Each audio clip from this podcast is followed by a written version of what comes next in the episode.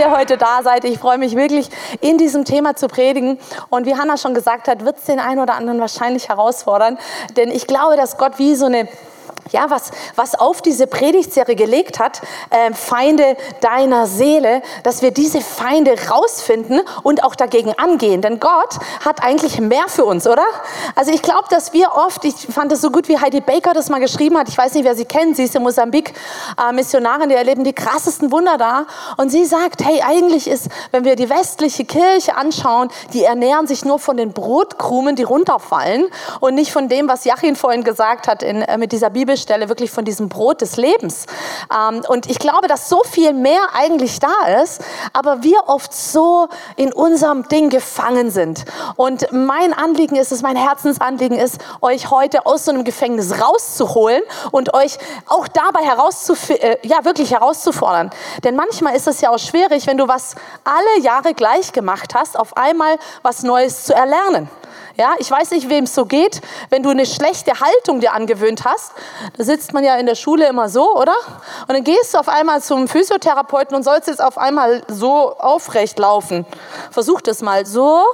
Und jetzt mach mal Schulter nach hinten. Hier Schulterblätter zusammenziehen. Wer kann das? Ja, manche machen mit.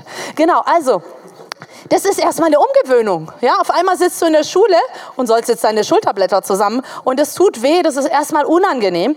Und so kann es heute auch sein, dass es ein bisschen unangenehm wird. Okay, seid ihr bereit? Weil ich werde so ein bisschen Messer anlegen, ja? Weil es bringt ja nichts, die eiteren Wunden müssen wir ja aufschneiden, oder? Bringt doch nichts, wenn wir mit dem Eiter rumlaufen. Wer will gerne mit eitrigen Wunden rumlaufen? Genau, ja. Und dafür bin ich heute hier. Wisst ihr, Nietzsche hat mal gesagt, ich weiß nicht, wer ihn kennt, er hat gesagt, erlöster müssten die Christen aussehen, wenn ich an ihren Erlöser glauben sollte. Hey, und das ist eigentlich das, wo ich oft denke, wir Christen sehen oft, egal wo wir sind, nicht wirklich erlöst aus. Also wenn du dann morgens zu deiner Arbeit dich schleppst oder in dein Studium dich in die letzte Reihe setzt, ich weiß nicht, ob dein Gesicht so erlöst aussieht in dem Moment. Ja, wer ist mit mir? Also manchmal, wenn ich denke, wie ich, mit was für einer Schnuss ich in der Straßenbahn sitze, will ich gar nicht wissen, was die von mir denken. Sicherlich nicht, wow, die muss eine erlöste Christin sein. Genau diesen Erlöser, den will ich kennenlernen. Ja, und, und darum geht's in dieser Serie, dass wir lernen, anders zu leben wie die Leute in dieser Welt. Oder wie Petrus es uns sagt in 1. Petrus 2, liebe Freunde, das ist doch nett, erstmal eine Freund, ja, da fühle ich mich angesprochen. Jetzt passt aber auf, was er sagt. Ihr seid nur Gäste und Fremde in dieser Welt. Also das heißt, du bist Gast, Fremder in dieser Welt. Das heißt, du gehörst hier eigentlich gar nicht hin. Du bist also nur Gast und Fremd in dieser Welt. Deshalb, und jetzt kommt, ermahne ich euch. Wer mag es, wenn die Eltern kommen und dich ermahnen? Also in der ersten Celebration waren die Leute eher ein bisschen, nee, will ich nicht. Ihr scheint mir offener zu sein. Ermahnung ist was Gutes? Okay, gut. Dann seid ihr heute hier genau richtig. Ja, weil es ist, er sagt, hey, ermahne ich euch, den selbstsüchtigen Wünschen der menschlichen Natur nicht nachzugeben, denn sie führen einen Krieg gegen eure Seele. Und wisst ihr, diesen Krieg, den erleben wir so oft, dass wir eigentlich irgendwie merken, eigentlich sollen wir in dem neuen Leben, was Gott für uns hat, aber dann gehen wir doch diesen selbstsüchtigen, blödsinnigen Wünschen nach. Ja, und dann sehen wir eben nicht erlöst aus, wie Nietzsche schon gesagt hat. Und darum geht's heute, dass Petrus uns hier ermahnt. Und es ist wirklich was, wo ich auch spüre, dass Gott wie so eine Schwere auch auf diese Predigtserie legt. Leute, ihr könnt, ihr dürft, ihr dürft nicht mehr so weiterleben wie die Leute, die Jesus nicht kennen. Hey, ihr seid nur Fremde, ihr seid Gäste. Ihr seid nicht so wie alle anderen, die Jesus nicht kennen. Ihr sollt erlöst aussehen, dass ihr an euch den Christus, Jesus sehen. Das ist unser Auftrag als Kirche, als, als Christen, dass wir Licht sind. Salz, sagt die Bibel.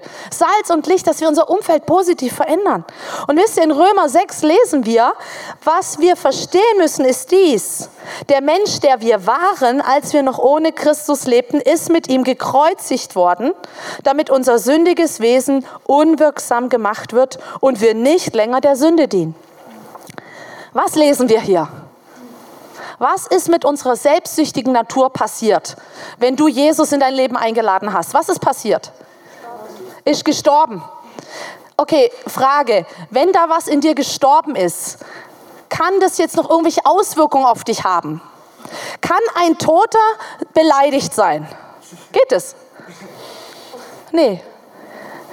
Warum sind wir dann noch manchmal beleidigt, offended, haben wir letzte Woche gehört? Ein, dein alter Mensch, deine selbstsüchtige Natur, sie kann eigentlich gar nicht mehr offended sein, weil du bist ja tot. Das heißt, du musst lernen, in dieser neuen Natur zu leben. Ja? Oder kann denn ein toter Mensch sich selber mehr mitleiden? Nein. Einen Toten, den kannst du treten, kannst du rumkicken, ich würde euch am liebsten eine Story erzählen. Wir waren neulich bei jemandem, der hat einen Geburtstag. Und haben mir erzählt, die haben eine tote Katze gefunden. Und die war schon ganz steif. Und was die da mit der Katze, ich erzähle es jetzt nicht, aber es war echt ein bisschen spooky. Also, was kannst du mit einem Toten alles machen? Ja? Also, es ist wirklich, äh, aber wir tun immer so, als ob, als ob der alte Mensch noch leben würde. Das heißt, wir, wir verhalten uns oft so, als ob der noch leben würde. Aber was sagt Jesus? Er sagt, oder, oder äh, Petrus, hey, ich ermahne euch. Oder der Paulus sagt, es darf nicht mehr so sein. Es darf nicht mehr so sein. Ihr dürft nicht mehr so leben wie die, die Gott nicht kennen. Und ähm, deswegen müssen wir lernen, aus dieser selbstsüchtigen Natur rauszukommen. Und am besten ist es, wenn du deine Feinde kennst, weil dann kannst du gegen sie kämpfen. Wir haben gehört, das ist wie ein, ein Feind gegen deine Seele. Das macht was in dir kaputt. Wenn du, ähm, genau, das legt man hier, warte mal. Genau, die menschliche Natur, wenn du der nachgibst, führt sie einen Krieg gegen deine Seele. Das heißt, wenn du diesen menschlichen Bedürfnissen nachgibst, schadest du dir selber, schadest du deiner Seele. Das heißt, wir müssen diese Feinde unserer Seele kennen, damit wir aus ihnen rausbrechen können. Und deswegen meine Message heute vom Opfer zum Überwinder. Vom Opfer zum Überwinder. Kennt es jemand? Hier riecht es nach Opfer. Schon mal gehört? Ist bei uns zu Hause immer wieder, wenn meine Tochter anfängt, sich zu beklagen und alles Mögliche. Und die Lehrer sind schuld und der ist schuld und eigentlich nur mein Stundenplan ist schuld, dass ich zu spät komme. Äh, das habe ich überhaupt nicht zu verantworten. Da sagen wir immer, riecht nach Opfer. Ja? Und kennst du das vielleicht in dir auch, so eine Opfermentalität manchmal? Und das ist meine Message heute, dass wir rauskommen aus dieser Opfermentalität hin, dahin, wo wir hingehören, nämlich Überwinder zu sein. Und ich möchte euch in eine Story mit reinnehmen. Und zwar heißt der Typ, von dem ich euch erzähle, Elia. Und dieser Elia, der, hat, äh, der war ein Prophet und er hat echt geniale Sachen mit Gott erlebt. Und eine von diesen Stories wollen wir heute uns ein bisschen genauer anschauen. Da war es nämlich so gewesen, dass ähm, Gott ihn dahin geschickt hat und da waren ganz viele, äh, also die, die ähm, das Land damals hat angefangen, Baal anzubeten, den, äh, den, den, so ein Götze.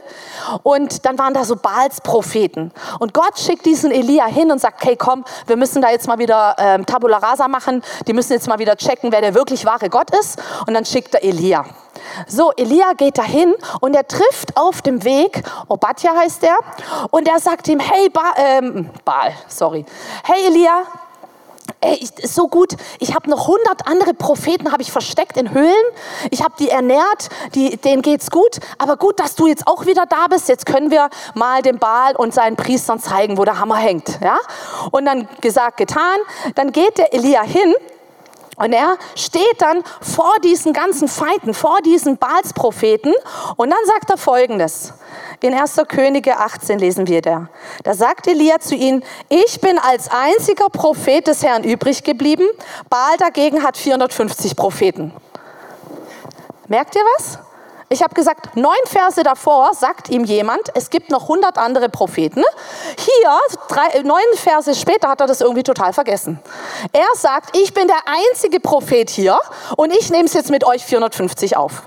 So, und das ist schon der erste Punkt von Opfermentalität, dass du es aus dir selber rausmachst, dass du stolz wirst und denkst, ich bin der Einzige hier. Schon mal gemerkt? Also wenn ich nicht das Beste gebe in der Firma, da kriegen wir nie äh, unser Ziel erreicht. Also wenn ich nicht zu Hause den Haushalt schmeiß, mein Mann, der macht das eh nie. Vergesst, ja? Also wenn ich nicht das Ding in die Hand nehme, dann wird's nichts. Und das ist genau das, was hier passiert, dass der Elia eigentlich anfängt, stolz zu sein und aus sich selber raus diese Kraft nimmt, um sich mit diesen Baalspropheten anzulegen. Und das ist keine gute Idee. Ja, dich aus dir selber raus Dinge zu probieren, die geistlich eigentlich geschehen sollten.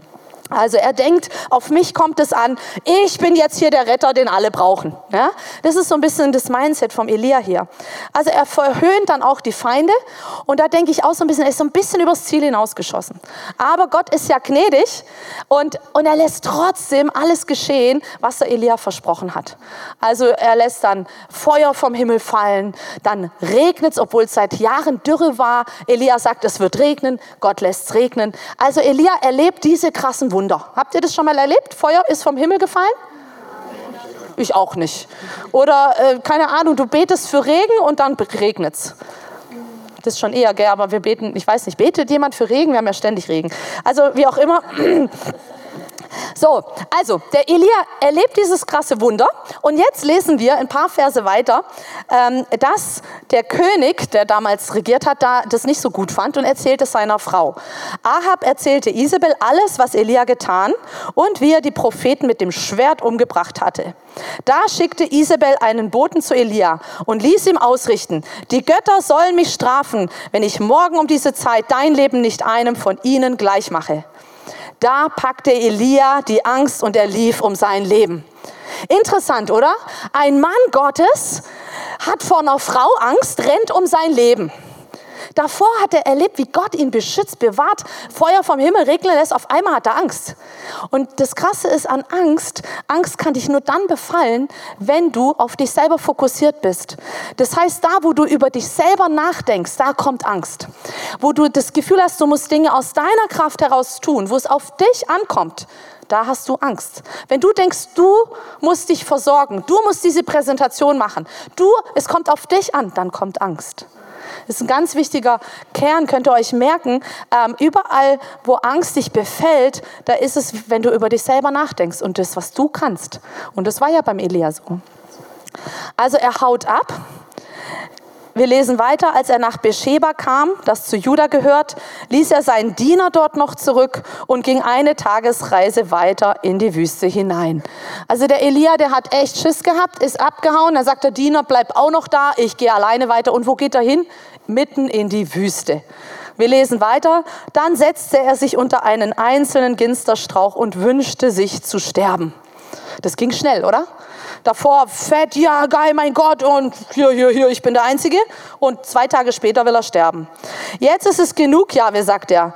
Also sagt zu Gott, jetzt ist genug Gott, sagt er, nimm mein Leben von mir, ich bin auch nicht besser als meine Väter. Also Elia kommt von einem Riesensieg und ist auf einmal völlig im Selbstmitleid gefangen. Komplett auf sich selber fokussiert. Was ist denn da passiert?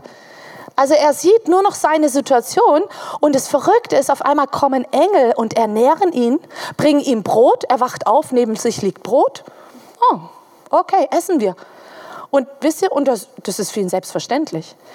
Und das ist auch so, eine, so was Fieses, wenn du in Selbstmitleid gefangen bist, wenn du auf dich selber fokussiert bist, kriegst du gar nicht mit, dass andere da sind, die dich vielleicht wirklich, die, die für dich sind, die dich versorgen. Er nimmt es als selbstverständlich an, dass dieser Engel des Herrn da ist und ihn mit Brot versorgt. Habt ihr das schon mal erlebt? Ihr sitzt an eurem Tisch, voll die Selbstmitleid-Party am Laufen und auf einmal steht ein Engel im Zimmer. Und du isch weiter. Okay, cool. Was? So war der Elia der hat es nicht mal gecheckt, dass das voll das Wunder ist und dass Gott da ist. Das heißt, im Selbstmitleid sind wir so auf uns selber fokussiert, dass wir gar nicht wahrnehmen, dass Gott doch da ist. Das heißt, wenn du in diesem Selbstmitleid hängst, dann geht es nur um das, was du möchtest, was du kannst, was deine Begabungen sind, was das, was dir wichtig ist, deine Meinung. Mir, mir, mir. Ich, ich, ich. Selbstmitleid verblendet die Wahrheit. Der hat dann gesagt, nämlich, mit ganzem Eifer habe ich mich für Jahwe, den allmächtigen Gott, eingesetzt, sagt Elia. Also Gott kommt und dann sagt er, mit ganzem Eifer habe ich mich für dich eingesetzt. Die Israeliten haben den Bund mit dir gebrochen. Die sind doch so dumm. Die haben alles falsch gemacht. Deine Altäre haben sie auch noch niedergerissen und deine Propheten haben sie erschlagen. Aber ich alleine bin übrig geblieben. Ich alleine. Und jetzt wollen sie auch noch mich umbringen. Wieder die Lüge. Er hat doch davor schon gecheckt, dass er eigentlich gar nicht alleine ist. Auf einmal fängt er an, diese Lüge, die er ausgesprochen hat, zu glauben. Selbstmitleid, du sprichst aus, ich bin alleine. Keiner ist da. Niemand ist mit mir. Und auf einmal fängst du an, diese Lüge zu glauben und es war wirklich seine Realität geworden. Und es geht so weit, dass er sagt, ich möchte sterben. Und das ist das, was, was bei Selbstmitleid passiert. Ich habe hier mal Feuerwehrsuppe dabei. Ja? Wollt ihr Feuerwehrsuppe? Ich weiß nicht, ob ihr sie nachher noch wollt. Also wir machen heute hier Suppe. Feuerwehrsuppe mit einem Wasserkocher. Wo sind die Studenten? Euer Mittagessen? Tütchensuppe? So. Jetzt gucken wir mal, ob die Suppe schmeckt. Wollt ihr auch probieren? Ja, ganz okay. Fehlt ein bisschen Salz. Machen wir noch ein bisschen Salz rein. Ich habe hier mal Salz mitgebracht aus meiner Küche. Bisschen Salz noch rein. So. Ja? Probieren wir noch mal, ob das immer noch schmeckt. Nee, lass mal lieber. Weil das Salz schwimmt auf dem Löffel. Okay, warte mal, hier probiere ich. Ja, wird spannend. Also, warum esse ich hier vor euch Suppe? Stellt euch vor, euch geht es genau so wie dem Elia. Also es kommt eigentlich nur noch auf mich an. Also mein Leben, ich habe echt die Arschkarte gezogen. Also wenn, wenn, wenn jemand einmal nur wüsste, wie es mir geht, ja, also wenn es mir doch mal besser gehen würde, keiner sorgt sich um mich. Also wenn ich doch jetzt endlich mal jemand hätte, der mir hier im Haushalt hilft oder überhaupt mal hier äh, dem Markus mal beibringen würde, wie man richtig Schlagzeug spielt. Ja? Also wer, wer, wer sieht denn, was hier verbessert werden könnte außer mir? Kennt ihr solche Gedanken? Nee, gell? Wer, wer, wer denkt denn so? Und dann pass mal auf, was passiert. Also jetzt ist hier so eine richtig schöne Salzbrühe. Ähm, will denn jetzt noch jemand diese Suppe auslöffeln? Meint ihr, der Markus will noch jemals was mit mir zu tun haben? genau. Also was ich sagen will ist, wenn du anfängst mit diesem Selbstmitleid, wenn du ständig diese Sachen anfängst zu sagen über dich selber, dann ist es wie, als ob du deine Suppe immer noch weiter versalzt, dein Leben immer weiter vergiftest. Das Problem ist, du selber willst die Suppe nicht mehr auslöffeln und die anderen um dich herum wollen die die Suppe auslöffeln, Denise? Nee, sicher? Komm, so schlimm bin ich doch gar nicht. Ich rede zwar nur immer über mich selber und mir geht es auch immer scheiße, aber so ein bisschen Suppe von mir kannst du doch löffeln. Versteht ihr, was ich euch sagen will? Wenn du anfängst, in diesem Selbstmitleid dich zu baden, dann wirst du innerlich vergiftet. Und da haben wir doch vorhin von diesem Feind unserer Seele gehört, oder? Es schadet dir selber. Es macht dich selber kaputt, wenn du in diesem Selbstmitleid badest. Das heißt, Gott wünscht sich doch, dass du da rauskommst und dass du nicht länger diese Lügen, äh, Lügen glaubst. Langfristig führt Selbstmitleid zu negativen Gefühlen wie Depression. Habe ich jetzt aus wissenschaftlichen Studien. Einsamkeit, Ärger und Angst. Was die Folgen sind, ist, dass du dich zurückziehst in eine Einsamkeit. Andere sich meistens auch von dir zurückziehen. Warum? Wer will denn die ganze Zeit jemand zuhören, der nur über sich selber redet, der nur sagt, was alles schrecklich ist und der einfach nur so ich-zentriert ist, da, da rennen doch Leute weg. Das heißt, es ist alles eine Folge von diesem Selbstmitleid, von diesem ich-zentrierten Unterwegssein. Und das macht dich eigentlich hilflos und, und es ist wie so eine Abwärtsspirale, die dich immer weiter runterzieht. Und ich finde es schon heftig. Ich habe jetzt auch mit einer äh, gesprochen, die auch ein bisschen, ja, einfach durch so eine harte Zeit geht in ihrem Leben, wo sie merkt, boah, ihr fällt es schwer, morgens aufzustehen und so weiter. Und wir haben darüber gesprochen. Und sie hat gemerkt, stimmt, ich bin auch viel in diesem, es geht, es geht um mich selber. Ich drehe mich um mich selber. Und wisst ihr, es ist ja so, dass heute, ich glaube, mehr als, hier in Freiburg mit Sicherheit mehr als 50 Prozent der Wohnungen, obwohl wir haben ja auch viele WGs, aber sind Leute, die alleine leben. Und gerade wenn du viel mit dir selber beschäftigt bist, ist das eine Riesengefahr, dass du dich so in deinem Selbstmitleid suhlst, dass du dich selber eigentlich vergiftest. Und wisst ihr, wir brauchen Leute, die mal sagen, hey, das ist eigentlich, du bist gerade echt auf dem Holzweg. Also du hängst gerade so in deinem alten, in deinem selbstsüchtigen Wesen. Also bitte hör jetzt mal auf dich selber zu mit, hier, riecht nach Opfer. Ja, das müssen wir lernen, das auch gegenseitig mal zu sagen, in der Liebe. Also meine Kinder sagen das mir auch ohne Liebe. Ja? Also ich höre das zu Hause, aber wir brauchen Leute, die uns, die uns das spiegeln dürfen und die uns mal sagen, hey, guck mal, du hängst gerade wieder so im Loch, da, da willst du doch nicht bleiben. Und das ist genau der Punkt. Wie kommen wir denn raus aus diesem Opferdenken? Wie kommen wir raus aus diesem Denken? Und das ist der erste Punkt, der dich da rausführt, ist Kapitulation. Dass du eingestehst, Mist, ich stecke in diesem Selbstmitleid drin, ich stecke in diesem, es dreht sich alles um mich selber und ich will da nicht bleiben. Das ist nicht okay. Und genau das hat der Elia erlebt. Gott ruft ihn dann und sagt, und sie eine Stimme geschah zu ihm, was tust du hier, Elia? Sagt Gott. Sagt Elia, Mensch, du hast doch eigentlich so viel Potenzial, wir beide, wir wollen doch hier die Welt retten, ja? Und du hängst da in deinem Ginsterbusch und heulst rum. Was tust du da, Elia? Sagt Gott. Und dann, was macht Elia? Tausend Ausreden. Ja, ich musste das machen und die Baalspropheten und überhaupt. Und was macht Gott? Er hört überhaupt nicht auf diese Ausreden. Kennt ihr das? Wenn du jemanden damit konfrontierst, sagst, ey, guck mal, so schlecht geht's dir doch gar nicht. Ah, oh, doch, aber, ba, ba, ba, ba, ba, dann geht's los. Hey, und genau das ist Elia auch. Aber was sagt Gott zu ihm? Kehre, geh, kehre auf deinem Weg durch die Wüste zurück. Gott sagt einfach, lass uns gar nicht über dein Salz reden, steh einfach auf, dreh dich um und lauf wieder zurück auf den richtigen Weg.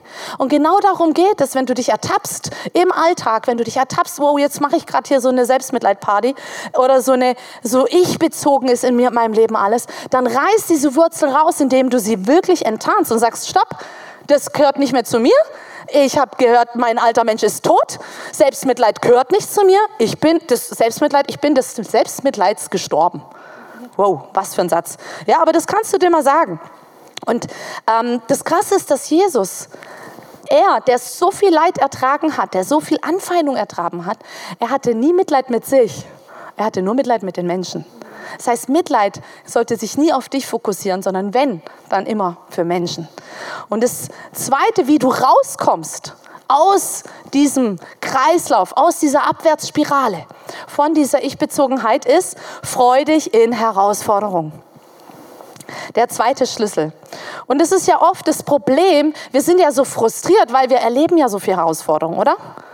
Ja, gerade in der Schule ist es gerade so viel, ähm, ich habe so einen Druck von den Lehrern oder ähm, keine Ahnung, man macht sich Sorgen wegen irgendwelchen Dingen und, und und das führt dazu, dass wir in diese Abwärtsspirale ja reinkommen. Oft ist ja durch Herausforderungen kommen wir ja in diesen Frust hinein. Deine Ehe läuft nicht so, wie du es dir vorstellst. Auf einmal kommst du in diesen Frustpunkt und deine Gedanken fangen an, sich um dich selber zu drehen. Du bist vielleicht nicht happy in deiner WG. Auf einmal drehst du, also wenn die doch endlich mal die Küche aufräumen würden, hier kann ich mich ja gar nicht wie zu Hause fühlen. Das geht doch gar nicht, verstehst du?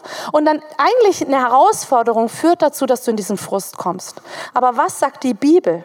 Sagt die Bibel, suhl dich in deinem Herausforderung, in deinem Mitleid, suhl dich in deinem Frust. Nein. Jakobus 1. Seht es als ganz besonderen Grund zur Freude, meine Geschwister, wenn ihr Prüfungen verschiedenster Art durchmachen müsst. Als ganz besonderen Grund zur Freude.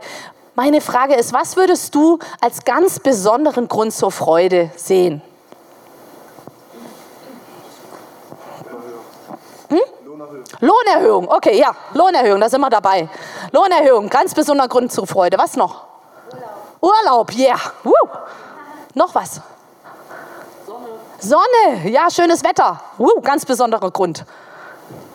Also ich habe jetzt zum Beispiel erfahren, ich werde wieder Tante. Das ist für mich ein ganz besonderer, äh, besonderer Grund zur Freude, oder?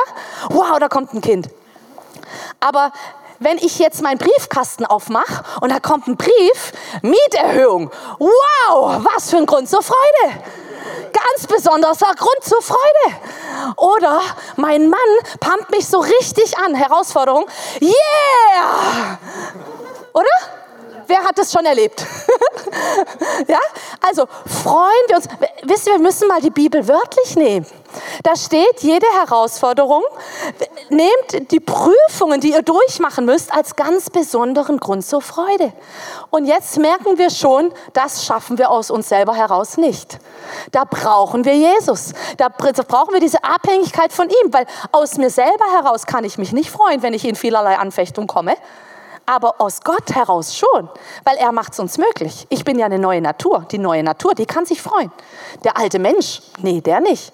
Und auf einmal merkt ihr was, machen wir einen Unterschied zu den Leuten, die um uns rum sind. Was, du gehst gerade durch so schwere Zeiten und hast so einen Strahlen?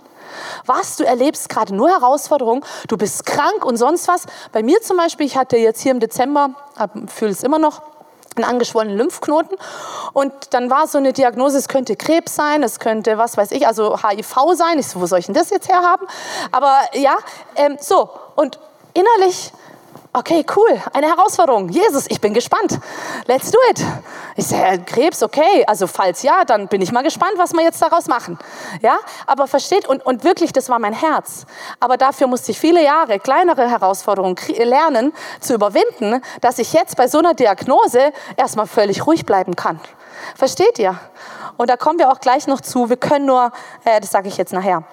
Genau, also was wir hier weiterlesen, erst äh, Jakobus 1. Ihr wisst doch, wenn euer Glaube erprobt wird und sich bewährt, bringt das Standhaftigkeit hervor. Genau das, was ich gerade erzählt habe von mir. Oh wow, da kommt eine Attacke, da kommt eine Herausforderung und jetzt merke ich, ich kann anders reagieren wie vielleicht noch vor drei Jahren. Ich, auf einmal macht mich die Diagnose nicht mehr, zieht mich nicht mehr runter. Ähm, und, und das bedeutet, wenn du durch diese Herausforderung gehst, wirst du standhaftig wird dein Glaube stabil. Das heißt, Gott möchte doch, dass wir zur Vollendung kommen in unserem Glauben. Soll das Gute, das in eurem Leben begonnen hat, soll zur Vollendung kommen, dann werdet ihr vollkommen und makellos sein und es wird euch an nichts mehr fehlen. Oder eine andere Stelle, Römer 5. Durch ihn haben wir freien Zugang zu der Gnade bekommen, die jetzt die Grundlage unseres Lebens ist. Es ist gut. Wir haben freien Zugang zur Gnade. Wenn du noch nicht so lange mit Jesus unterwegs bist, heute das erste Mal, sind es vielleicht für dich gerade böhmische Dörfer. Aber bleib dran, das kommt schon noch. Das ist so ähnlich wie wenn man eine Fremdsprache lernt. Ja, dann verstehst du am Anfang auch nichts. Also darüber hinaus haben wir eine Hoffnung, die uns mit Freude und Stolz erfüllt. Wir werden einmal an Gottes Herrlichkeit teilhaben. Ist das eine gute Nachricht? Das das ist doch was, was wir auf jede Karte schreiben, oder? Wenn jemand Geburtstag hat, Mensch, du wirst an Gottes Herrlichkeit nächstes Jahr in deinem Leben wirst du teilhaben. Aber jetzt geht's weiter. Der nächste Vers. Da steht nämlich doch, nicht nur darüber freuen wir uns, sondern auch über die Nöte, die wir jetzt durchmachen. Eieiei, schon wieder Freude über Nöte, über Herausforderungen sollen wir uns freuen. Denn wir wissen, dass Not uns lehrt, durchzuhalten. Und wer gelernt hat, durchzuhalten, ist bewährt. Und bewährt zu sein, festigt die Hoffnung. Das heißt, wir sollen nicht lernen, ähm, ohne Nöte, also wir sollen, nee, ich fange anders an. Das Ziel ist nicht, dass wir keine Herausforderungen haben. Das Ziel ist nicht, dass du keine Schwierigkeiten in deinem Leben erlebst. Das Ziel von Gott ist nicht, dass du keine Nöte in deinem Leben erlebst. Sein Ziel mit dir ist, dass du inmitten von Herausforderungen lernst, dich zu freuen. Dass du inmitten von Herausforderungen lernst, ihm zu vertrauen. Da kommt diese Mieterhöhung und du sagst, Gott, ich weigere mich, jetzt Angst zu bekommen, weil dann werde ich mich nur auf mich selber fokussieren. Nein, ich vertraue dir, dass wenn jetzt diese Mieterhöhung kommt, dass du Finanzen für, äh, dafür schenkst, dass ich das zahlen kann. Das bedeutet, standhaft zu werden im Glauben. Also Ziel ist nicht, dass du keine Herausforderung mehr hast. Und es ist vielleicht für dich jetzt gerade ein harter Torback, weil du gerade wirklich völlig am Ende bist. Vielleicht bist du gerade jemand, sagst, hey, ich bin eigentlich in dieser ganzen Schleife ganz unten. Mir geht es gerade wirklich nicht gut. Und wisst ihr, das Wichtige ist zu verstehen, dass derjenige, der schon am Ertrinken ist, der braucht jetzt nicht jemand, der ihm die Schwimmregeln erklärt und sagt, jetzt musst du ein bisschen mehr Pobacken zusammenkneifen durch, Nein, so ist unser Jesus nicht. Sondern wenn du am Ertrinken bist, dann wirft er dir einen Rettungsring hin, sagt, ich bin dein Retter, ich reiß dich raus. Und vielleicht brauchst du heute einen Retter, vielleicht brauchst du jemanden, der dir einen Rettungsring zuwirft und sagt, komm, du musst es nicht alleine schaffen. Dein Schritt ist zu sagen, ich kapituliere, ich schaff's nicht mehr alleine, ich greife diesen Rettungsring. Und deswegen haben wir hier ein Seelsorgeteam, wir haben hier Get Free für dich, wir haben ein Gebetsteam ähm, und wir haben Small Groups, wo wir miteinander durch solche Situationen durch wollen. Wir wollen lernen, in Herausforderungen uns freuen zu können. Und das, das, das ist auch ein Wachstumsfeld. Ich spreche mehr zu den Leuten, die schon jahrelang mit Gott unterwegs sind und die das immer noch nicht gelernt haben. Denn Gott schüttelt uns und rüttelt uns und sagt, hey komm, du kannst nicht mehr so leben, wie die, die Jesus nicht kennen. Du bist jetzt schon 30 Jahre mit Jesus unterwegs. Jetzt lass es mal dein Leben auch sichtbar werden lassen. Und wir lesen in Römer 8, das mache ich jetzt nur sinnbildlich, da sagt, ähm, sagt Paulus auch, hey, nichts kann uns von Gottes Liebe trennen. Keine Angst, keine Not, keine Verfolgung, nichts. In dem allen tragen wir einen überwältigen Sieg davon oder eine andere Übersetzung sagt, sind wir mehr als Überwinder durch den, der uns so sehr geliebt hat. Es heißt, in den ganzen Herausforderungen sagt Gott zu dir, hey, bist du mehr als ein Überwinder. Du kannst das überwinden mit meiner Kraft. Mit Gottes Kraft hast du die Möglichkeit, Dinge zu überwinden, Situationen zu überwinden, die jemanden, der Jesus nicht hat, völlig unmöglich sind. Du kannst Freude empfinden mitten in Herausforderungen.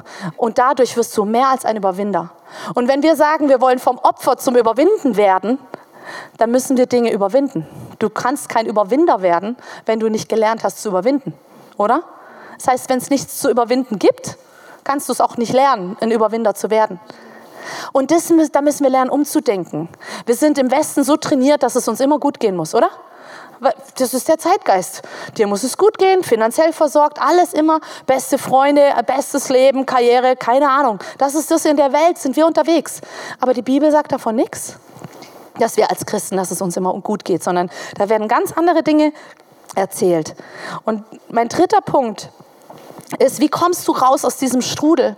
Ist, indem du deine Perspektive veränderst, einen Perspektivwechsel vornimmst. Und das ist krass, und zwar der Paulus, von dem habe ich vorhin schon erzählt. Paulus hat erlebt, er hat fünfmal die 40 Hiebe weniger einbekommen. Also fünfmal wurde er mit 39 Geißelhieben ähm, gefoltert. Er wurde dreimal mit der Rute geschlagen. Er wurde einmal gesteinigt. Also normalerweise ist man tot nach einer Steinigung. Ähm, er hat es überlebt. Dreimal habe ich einen Schiffbruch erlebt. Das war damals anders. Da gab es keine Rettungsboote an Bord. Einmal trieb ich einen ganzen Tag und eine ganze Nacht auf dem offenen Meer und, und, und. Also Paulus hat so viele krasse Sachen erlebt, wo ich sage, also da, wenn ich mir mein Leben angucke, Mieterhöhung versus Schiffbruch, naja, ist jetzt nicht so krass. Aber Paulus hat so heftige Dinge erlebt. Und jetzt passt auf, was er sagt in Römer 8. Im Übrigen meine ich, dass die Leiden der jetzigen Zeit nicht ins Gewicht fallen, wenn wir an die Herrlichkeit denken, die Gott bald sichtbar machen und dann an der er uns teilhaben lassen wird. Also selbst Paulus, der so heftige Dinge erlebt hat, sagt, hey, die Leiden, das wir jetzt noch erleben, fällt nicht ins Gewicht, wenn ich schaue, was in der Ewigkeit da ist. Wie Gott mich belohnen wird für das, was ich investiert habe. Und ich weiß nicht, was du in deinem Leben erlebt hast, durch welchen Schmerz du schon gegangen bist. Vielleicht bist du als Kind aufs Übelste, wenn wir jetzt wieder gucken, evangelische Kirche, so viele Missbrauchsfälle kommen da gerade ans Licht. Es ist schrecklich, was, was Leute erleben, auch bei uns im Westen. Aber in dem allen macht Gott dich zu einer Überwinderin, zu einem Überwinder. Diesen Schmerz, dieses Minus, was der Teufel über deinem Leben gesetzt hat, will Gott zu einem Plus machen. Er will durch deine Geschichte Geschichte schreiben. Und er möchte, und dafür liebe ich Jesus so sehr, weil er hat dich rausgerissen aus dem Alten, hineinversetzt in ein neues Leben. Und es ist möglich durch ihn, das glaube ich, das weiß ich. Und egal wie deine Situation aussieht, dein erster Schritt ist zu kapitulieren, sagen, ich schaff's nicht alleine, ich hole mir Hilfe, vielleicht hole ich mir Lebensberatung, vielleicht hole ich irgendwas. Und dann der zweite Schritt ist zu sagen, ich lerne mich in Herausforderungen zu freuen, dafür brauche ich Geschwister. Und ein dritter Schritt ist zu sagen, ich ändere meine Perspektive und schau auf diesen Jesus, der doch das möglich gemacht hat. Und wisst ihr, mir hilft es auch bei dem ganzen Thema Perspektivwechsel, mal zu sehen, wie es anderen geht. Mich mit Stories zu beschäftigen, wo Leute wirklich solches Leid erleben. Und ich habe jetzt äh, ein Buch gelesen ähm, von Open Doors und möchte euch da eine Story vorlesen. Denn das Problem ist, dass Selbstmitleid immer den Fokus auf uns selber richtet und nicht auf andere. Das heißt, du guckst immer auf dich selber, auf deine Situation, wie schlimm es ist. Aber es ist gut, mal auf andere zu schauen, mal meine Perspektive zu wechseln, zu gucken, was machen andere und wie gehen die in solchen Situationen damit um. Und da erzähle ich oder lese euch jetzt vor vom Dimitri. Und zwar ähm, war er im Gefängnis wegen seines Glaubens, wurde er ins Gefängnis geworfen. Und dann kam dieser ähm, Interview Mensch. und hat ihn gefragt, hey, was, was hast du gemacht, damit du die 17 Jahre, die er im Knast war, wegen seines Glaubens, dass du die durchgehalten hast und vor allem im Glauben festgestanden hast. 17 Jahre im Gefängnis als einziger Christ mit 1500 Gefangenen. Was gab ihm diese Kraft? Dimitri nannte zwei Dinge, zwei geistliche Übungen, die er von seinem Vater übernommen hatte und ohne die, wie er betonte, sein Glaube nicht überlebt hätte. Die ganzen 17 Jahre stellte Dimitri sich jeden Morgen bei Sonnenaufgang neben sein Bett. Das Gesicht Richtung Osten, nahm Haltung an, hob seine Arme zur Ehre Gottes und sang ein Jesuslied. Die Reaktion der, üblichen, der übrigen Gefangenen war vorhersehbar. Dimitri schilderte ihr Gelächter, ihr Gejohle und ihre Flüche. Einige schlugen wütend mit ihren Metallbechern gegen die Gitterstäbe. Sie bewarfen ihn mit Essensresten, manchmal sogar mit Exkrementen, um ihn zum Schweigen zu bringen und so das einzige wahre Licht auszulöschen, das jeden Morgen in dieser Finsternis leuchtete. Die zweite geistliche Übung, die Dimitri eisern einhielt, war diese. Wenn er irgendwo im Gefängnis ein noch so kleines Stück Papier fand, schmuggelte er es in seine Zelle. Dort holte er einen Bleistiftfummel Stummel hervor oder ein witziges Stück Holzkohle, das er aufbewahrt hatte und schrieb damit in möglichst kleiner Schrift auf dieses Stück Papier alle Bibelverse oder biblischen Geschichten oder Lieder, an die er sich gerade erinnern konnte. Wenn er das Blatt vollgeschrieben hatte, ging er damit in die Ecke seiner Zelle, in der ein Betonpfeiler war, von dem ständig Wasser tropfte. Außer im Winter, wenn alles Wasser an den Wänden seiner Zelle zu Eis gefror. Er streckte sich so hoch er konnte und klebte den Zettel an den feuchten Pfeiler als Lobopfer für Gott. Jedes Mal, wenn ein Wärter so einen Papierfetzen an seinem Pfeiler entdeckte, kam er natürlich in die Zelle, nahm den Zettel ab, las ihn, gab Dimitri ordentlich Prügel und drohte ihm mit dem Tod. Doch Dimitri weigerte sich, mit seinen beiden geistlichen Übungen aufzuhören. Jeden Tag stand er frühmorgens auf, sang sein Lied und jedes Mal, wenn er ein Fetzen Papier fand, schrieb er ein Bibelvers und Worte der Anbetung darauf. Dies ging Jahr um Jahr so weiter. Seine Verfolger fuhren fort, ihn zu dranglasieren. Doch Dimitri blieb treu. Eines Tages war er schier überwältigt von Gottes Großzügigkeit, als er im Gefängnishof ein ganzes großes Blatt Papier fand. Und Gott hatte sogar einen Bleistift dazu gelehnt, äh, gelegt, staunte Dimitri. Dann fuhr er fort. Ich rannte zurück in meine Zelle und schrieb alle Bibelverse, alle Stellen, alle Geschichten und alle Lieder auf, die mir in den Sinn kamen. Dimitri fuhr fort. Ich wusste, dass das wahrscheinlich verrückt war, aber ich konnte nicht anders. Ich füllte beide Seiten des Blattes mit so viel aus der Bibel, wie ich konnte. Dann klebte ich das ganze Blatt an diesen nassen Betonpfeiler, trat zurück und schaute hinauf. Ich fand, dass dies das größte Opfer war, das ich Jesus hier in meiner Zelle darbringen konnte. Mein Wärter sah es natürlich auch. Ich wurde geschlagen und bestraft und dann hieß es, dass sie mich jetzt hinrichten würden. Sie schleiften Dimitri aus seiner Zelle hinaus und den Mittelgang des Gebäudes entlang. Aber da geschah das Unglaubliche. Bevor sie die Tür zum Hof erreichten, wo sie Dimitri erschießen wollten, standen 1500 hartgesottene Kriminelle neben ihren Pritschen stramm, ihre Gesichter nach Osten gerichtet und begannen zu singen. Dimitri erzählte mir, dass es sich anhörte wie der größte Chor der Menschheitsgeschichte. 1500 Kriminelle erhoben die Arme und sangen das Jesuslied, das Dimitri ihnen all die Jahre jeden Morgen vorgesungen hatte. Dimitris Wärter ließen ihn augenblicklich los und wichen zur Seite, die Gesichter voller Angst. Einer fragte mit zitternder Stimme, wer bist du? Dimitri richtete sich so hoch und stolz auf, wie er konnte, und erwiderte, ich bin ein Kind des lebendigen Gottes, der Jesus heißt. Der Jesus heißt. Wir sind ein Kind des lebendigen Gottes. Wow, und ich, ich liebe zu sehen, wie diesen Dimitris alles gekostet hat, in diesen Herausforderungen immer wieder die Perspektive auf Jesus zu richten. Selbst unter Verfolgung, Tod, ist er aufgestanden, hat dieses Jesuslied gesungen. Das heißt, in deiner Herausforderung, da, wo du vielleicht wirklich am Boden bist, hast du die Möglichkeit, dieses Lobopfer zu bringen. Du kannst aufstehen wie er jeden Morgen und sagen, so Jesus, und ich singe jetzt mein Jesuslied. Ich erhebe meine Stimme, ich lobe dich, egal in welcher Herausforderung ich bin.